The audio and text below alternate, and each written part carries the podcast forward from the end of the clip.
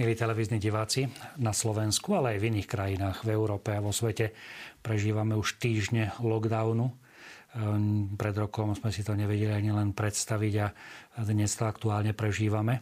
Samozrejme aj v televízii Lux sa snažíme nejak reagovať na túto situáciu a rozprávať o tom, čo prežívame, pretože je potrebné o tom rozprávať, nie si to nechávať pre seba, lebo eh, je dôležité komunikovať a hľadať aj spôsoby, ako to prežívať. Takže ja som rád, že môjim dnešným hostom je opäť hovorca konferencie biskupov Slovenska Martin Kramara. Martin, vitaj. Ďakujem pekne. Martin, ako to ty vnímaš? Sú to už týždne, týždne, týždne. Eh, je to náročná situácia. Ako ju prežívaš? Možno ty osobne? Ako ju prežíva církev na Slovensku? Je to určite náročné pre všetkých a je pochopiteľné, že ľudia strácajú trpezlivosť a že už by sa radi vrátili k tomu, čo bolo predtým.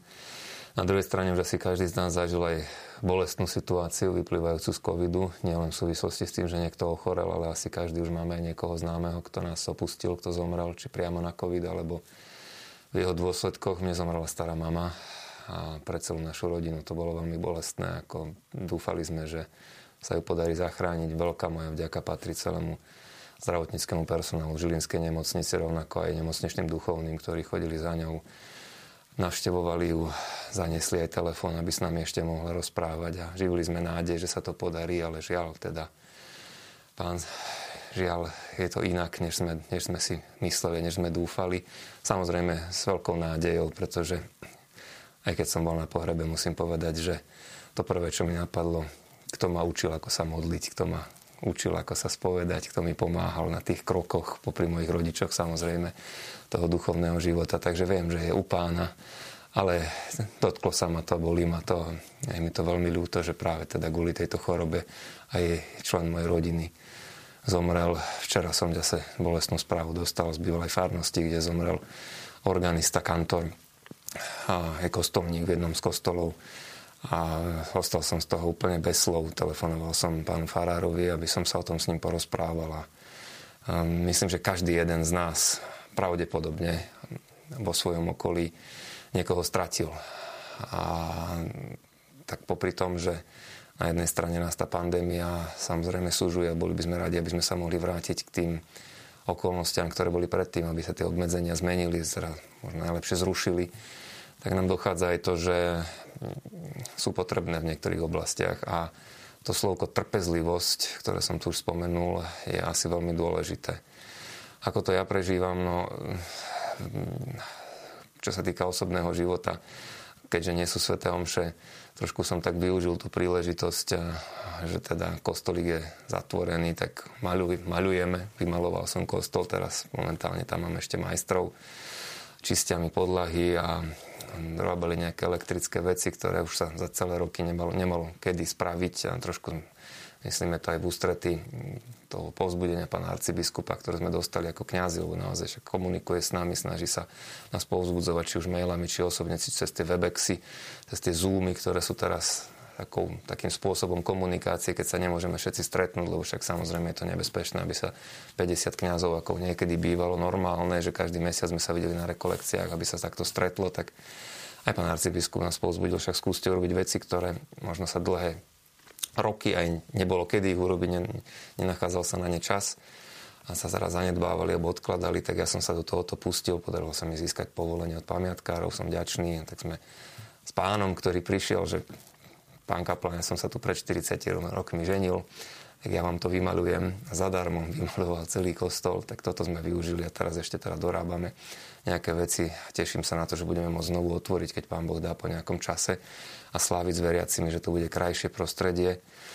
No a popri tom sme sa dali, tak ako vidíme, určite taký vzor už v ďalších diecezach s kňazmi, dobrovoľníkmi do služby v nemocniciach, tak uh, sme sa prihlásili, aby sme aj takýmto spôsobom dali k dispozícii svoje sily. som sa opýtať na túto službu tak osobitne, pretože zarezanulo to aj v médiách. Myslím, že prví, prví boli kňazi z Košickej arcidiecézy a postupne sa pridali aj ďalší.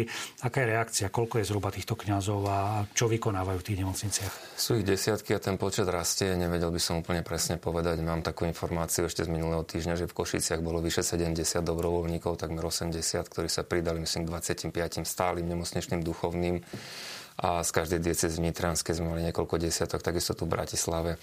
Máme zhruba 20 nemocničných duchovných, teraz takáto nová skupina je 11 sme včera hovorili, 5 dnes sa sme medzi Františkánov ďalší prihlásili.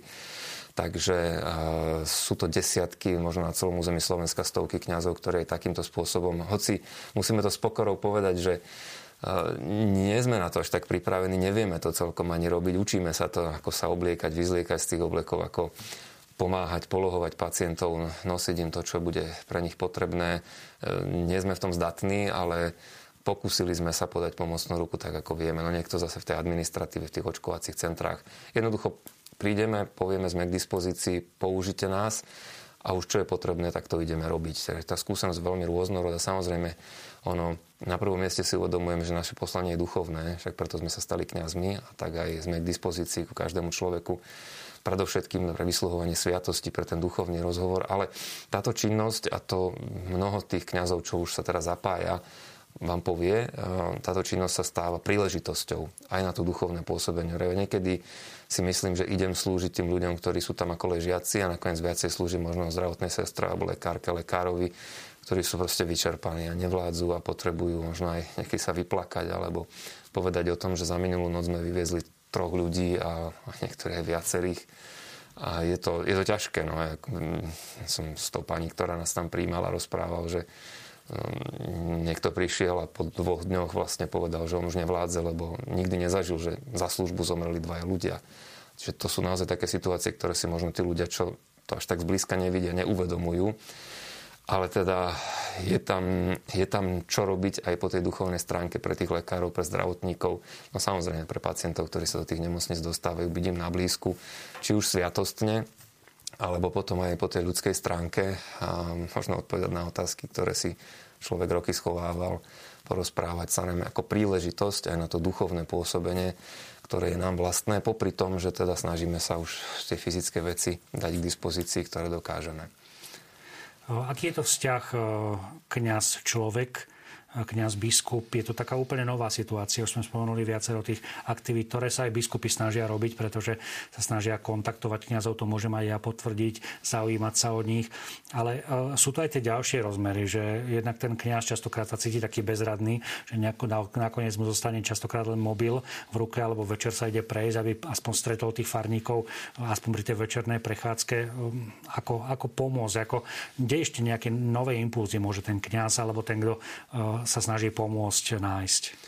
Tak celkom samozrejme tieto telefonické rozhovory sú veľmi dôležité a mnohí mi hovoria, že dokonca trávia, jeden kolega zo Žiliny mi hovoril, že trávi 12 hodín denne na tom telefóne v komunikácii s farníkmi lebo samozrejme tie osobné stretnutia sú veľmi komplikované teraz a v niektorých prípadoch môžu byť nebezpečné, hoci tam ešte takú vsúku by som povedal, že napríklad aj tento pán Farár, ktorým som včera telefonoval, teda môj bývalý šéf, vo farnosti, kde som v minulosti pôsobil.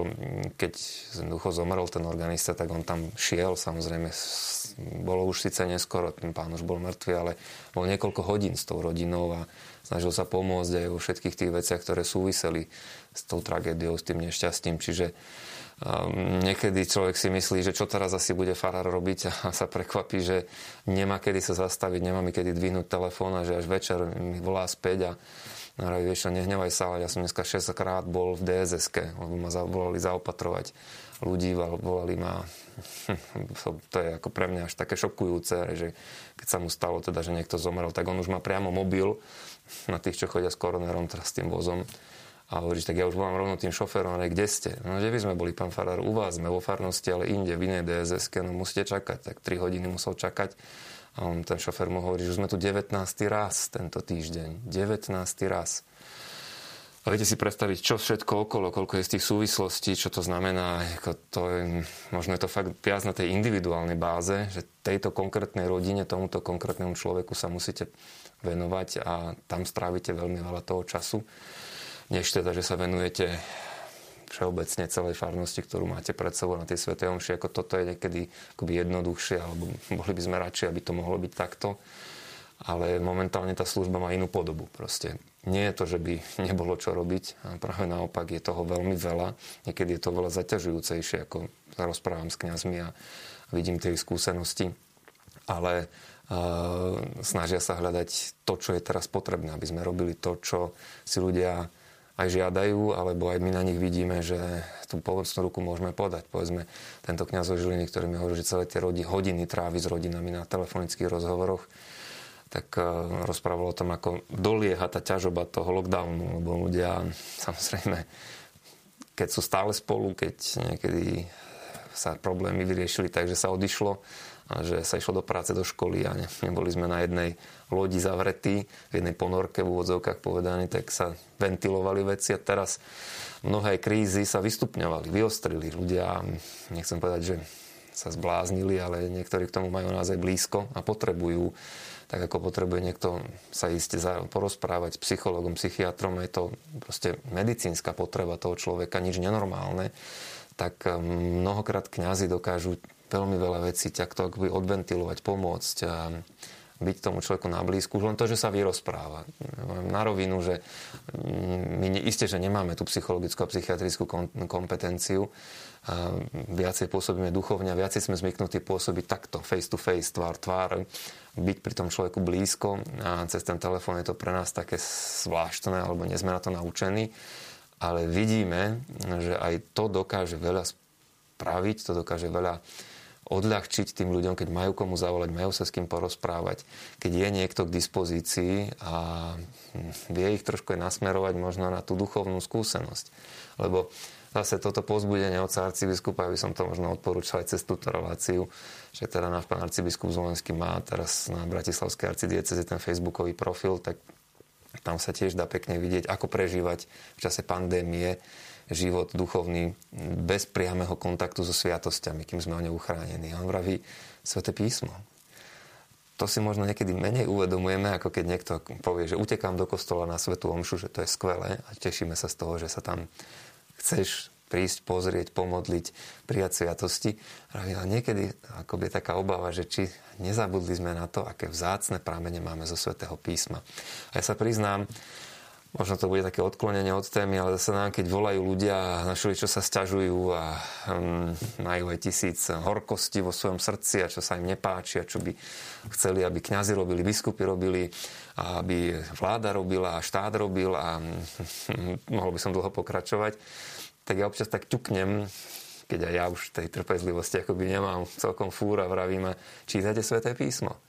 Uvedomujete si, aký tam máte chlieb života, aký tam máte nesmierny prameň? Čítam.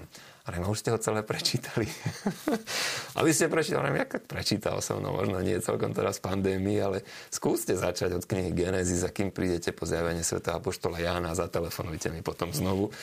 Tak niekto sa aj nahneva, niekto sa zasmeje, niekto možno, že to aj zoberie ako výzvu, ale skutočne mnoho vecí, na ktoré sme nemali čas, môžeme teraz robiť aj tieto webináre, ktoré sú povedzme namiesto tých rekolekcií, že biskupy sa snažia aspoň cez ten Zoom, už sme v tom všetci zbehnutí, až neuveriteľne na začiatku, ono si pamätáš, aké to bolo, že zvuk nešiel, obraz nešiel, to sme nevedeli, to bola katastrofa. A teraz už je to úplný zvyk, na ktorý sme počase prišli a jednoducho kňazi sa takto spoja a mm, pán arcibiskup sa pýta, a tak aké sú vaše skúsenosti. A je to skvelé počuť aj tie podnety, ktoré idú z inej farnosti, aj, aj nejaké myšlenky a nápady, že keď človek by sa dostával do skleslosti či depresie, že čo ja teraz, ako to idem zvládať, čo idem robiť, tak zrazu vidím, že kolega čo si začal, o niečo sa pokúša a poviem si, aha, počkaj, tak isté, že v tých mojich podmienkach to bude trochu ináč, ale viem si to prispôsobiť a je fajn počuť toho arcibiskupa, biskupa, že on sám hľadá a rozmýšľa nad tým, čo to pre mňa znamená. Lebo toto je jedna strašne dôležitá otázka. Viete, nielen bojovať, že hýbaj naspäť k tomu, čo tu bolo, aby to bolo, jak to bolo predtým, ale, ale si aj položiť. Čo nám týmto pán chce povedať? Veď naozaj však modlíme sa. Bohu vďaka, aj teraz čítal správu, že Nitra mesiac v kuse sa modlia. Mnohé krásne duchovné aktivity, a oni sú potrebné. To netreba zľahčovať, Netreba v nejakom prípade opustiť život modlitby. A treba investovať, prosiť a denne prosím, hoci možno nevidíme hneď hej, to ovocie toho, že, že sa to zmenilo tak, ako by sme si prijali, ale v tej trpezlivosti si klásť tú otázku, že pane, čo teda ten môj život, ako ho mám zmeniť, čo by som ja mal konať, čo to pre mňa znamená, aký to mám znamená. Včera Svetý Otec v tej kázni zasveteným, to bolo fantastické, ako by mi z duše hovoril o tej trpezlivosti.